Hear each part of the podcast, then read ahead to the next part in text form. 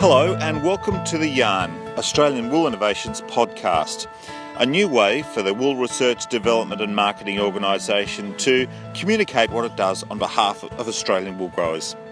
My name is Marius Cumming, and in this, the very first edition of the Yarn, we will head to Milan, Italy, and hear how the story of wool is of increasing interest.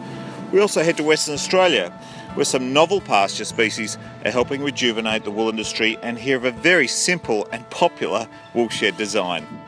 Beforehand, though, let's hear from AWI CEO Stuart McCulloch.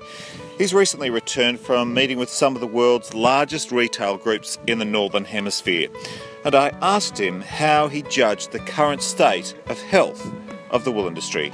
The first one, of course, is price. We judge it on price. Um, price is made up of two things supply and demand, and if we can lift um, demand slightly above supply, then you'll get a price increase.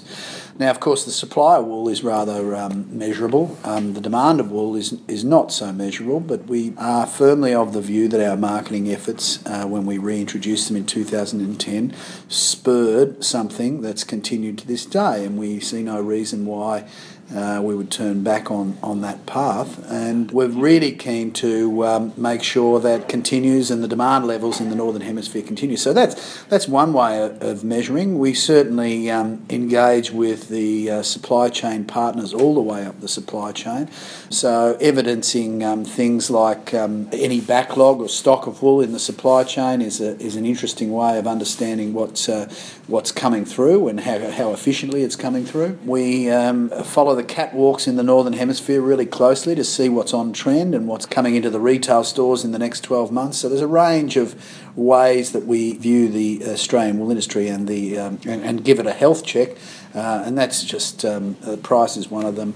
Certainly, trends is another one, and um, our marketing stories and, and what they yield is, is another one. So, I've just met with, I understand, a number of significant retailers overseas. What's what's on their mind at the moment, and are they are they moving product? Yeah, they're certainly uh, all moving product. Uh, you know, they're, they're um, um, all concerned with the global economy at the moment. They are viewing it a little like uh, early 2008, which is uh, bad news. If you remember in 2008, late 2008, Lehman Brothers uh, collapsed in the United States, which sort of uh, triggered a global financial crisis. Of course, back then in um, 2008, 2009, we had China ticking along beautifully with growth in the sort of double digit area. That's all gone and evaporated. We're looking at growth from China, or they they spruik growth at five percent. We think it's going to be about half of that, about three percent, two and a half percent. And there's not many other countries in the world that are that are prospering. I mean, we we have interest rates all around the world basically at zero. The powers around the world have dropped interest rates to try and stimulate growth, but, but we've got no growth. No one's got growth at the moment. We are, uh, I am a little pessimistic about the global economy in the next uh, 12 months, as are the luxury brands of the world. One of the good things about our, our fibre is that it is pitched at the luxury end of the market, and the luxury end of the market suffers least in a global financial crisis. You know, there's uh, there's often uh, still uh, good amounts of money there. The other thing in a global financial crisis, people turn to garments and things that might last them a few seasons. So the disposable nature of fashion is a, is a little bit uh, diminished, and that works in wool's favour. That's Stuart McCulloch, AWI Chief Executive Officer.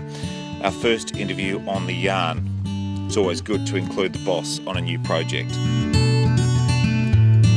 So let's head west now and hear from Esperance grain grower and wool producer Dave Vanderberg.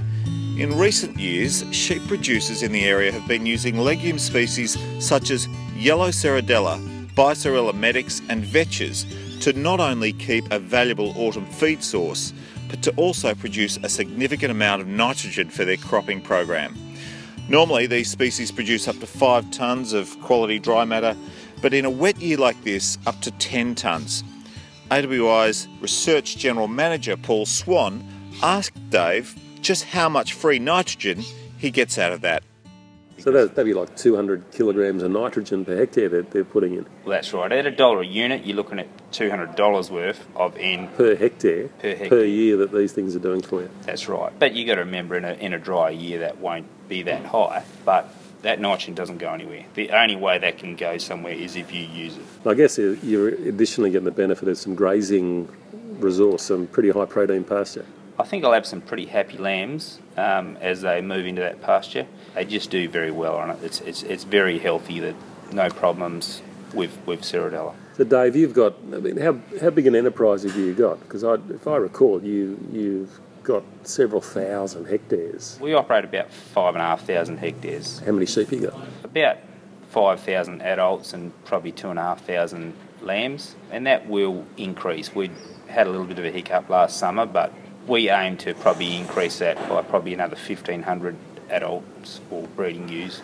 So as you head home now to, to from this feed-based forum to do some real work, are you pretty confident about the future for your enterprise, particularly the sheep part of it? Absolutely. I think there wouldn't be too many people in Australia at the moment that were running um, livestock that weren't confident in that enterprise. The big confidence thing for me is I didn't know what to expect coming to this. I, I, thought we may have run into some people with different opinions or perhaps didn't agree with the way we thought on this side. But look, everyone in that room understood our problems, had their own problems, and were certainly in agreement in, in what, which way to go forward. When you look forward, can you see the income from your sheep enterprise, so the wool and the, the sheep meat being an, an increasingly important part of your overall business mix? Absolutely. And the, the good part of it in a bad year, you still have the same income, but it may cost you a little more to get there. An important part of what you do and why you're here is because you, you, and about 80 of your colleagues down here are part of a thing called ASHEEP in Esperance, the ASHEEP Network a lot of people here are just continuous croppers. That's correct. I mean, and people have, have have made their choices for all different reasons. I mean, there are still people now which are probably going out of livestock, but that's not from a financial reason. That's for, for other reasons, whether it's lifestyle, whether it's you know succession planning or whatever. And tell me, the rumour has it that you've put in a new shearing shed, and it's probably the only one for a long distance that has a, a, built-in bar. Is that is there any truth to that rumor? Well, that is actually the fifth stand, and um, to shear on the fifth stand is uh, is is the best spot to be shearing because shearing is pretty hard work, as you'd know. But I must admit, we've had the odd uh, beverage in in the fifth stand. It's very important to rehydrate during shearing. It's very tough on the body. That's right, and and actually, I don't have any trouble getting shearers. I don't know why, but they seem impressive. to want to come that way.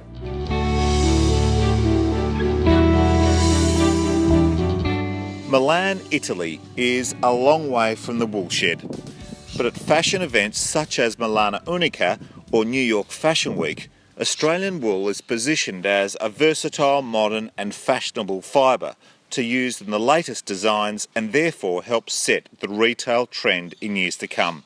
But don't hear it from us, hear it from wool growers. AWI's Peter Slack Smith found Tasmanian wool growers Annabelle and Julian von Bibra at Milano Unica earlier this year. And Peter asked Julian why wool growers invest in fashion. He put it rather succinctly. The focus for us as farmers is is to produce bales of wool, and the, the world uh, doesn't need bales of wool; it needs fashion items. And here it becomes very obvious. We're in the capital, uh, the fashion capital of the world. Wool is well represented; it's well received. It, it keeps us focused on that end game. Uh, we're proud farmers. We're passionate about our animals and the product we produce, and to see it then transformed into the beautiful garments that are here in Milan is really exciting. It keeps us focused, and uh, it makes us proud to be Tasmanian wool growers. Fantastic. And Annabelle, one last comment from you. Have you found when you've been talking to these um, to your clients and to also to just people in general that they're very excited to, to get that connection back to Australian wool growers? Yes, absolutely. I think um, we found that we've been really well received and they've been surprised and delighted to meet us and to, and to find us here. And it was just the other end of the market that they hadn't thought of about where the actual wool comes from and who grows it and what, what where doing and what that what matters to us. And so it's been really great to, to meet with those people and share those stories both ways for us and for them and to forge some of those new partnerships. It's great. From AWI or Woolmark's perspective, trade events such as Milano Unica offer a great opportunity to sell wool's great story and technical attributes, as Woolmark's Birgit Gallen explains. Milano Unica is um, one of the most important trade shows worldwide, uh, where the, the most beautiful um, fabrics in merino and merino blends so on, especially if you think about Ideabiella, where really the top players are showing. Uh, and it gives us really a huge visibility and really they uh, become customers worldwide are coming here to see the show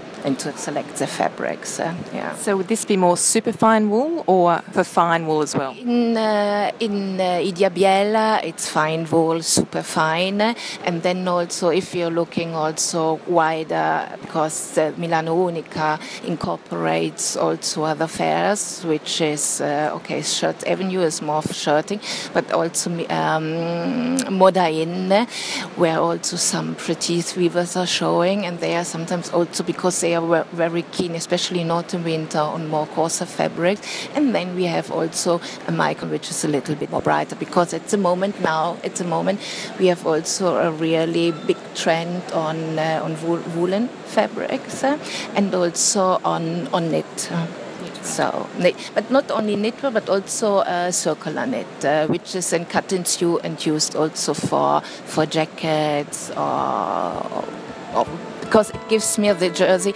gives more more uh, let's say more comfort. Yes. That's Woolmark's technical specialist in Italy, Birgit Garland. And that's it for the first edition of The Yarn. Hope you enjoyed it. Until next time, from me, Marius Cumming, farewell and thanks for listening.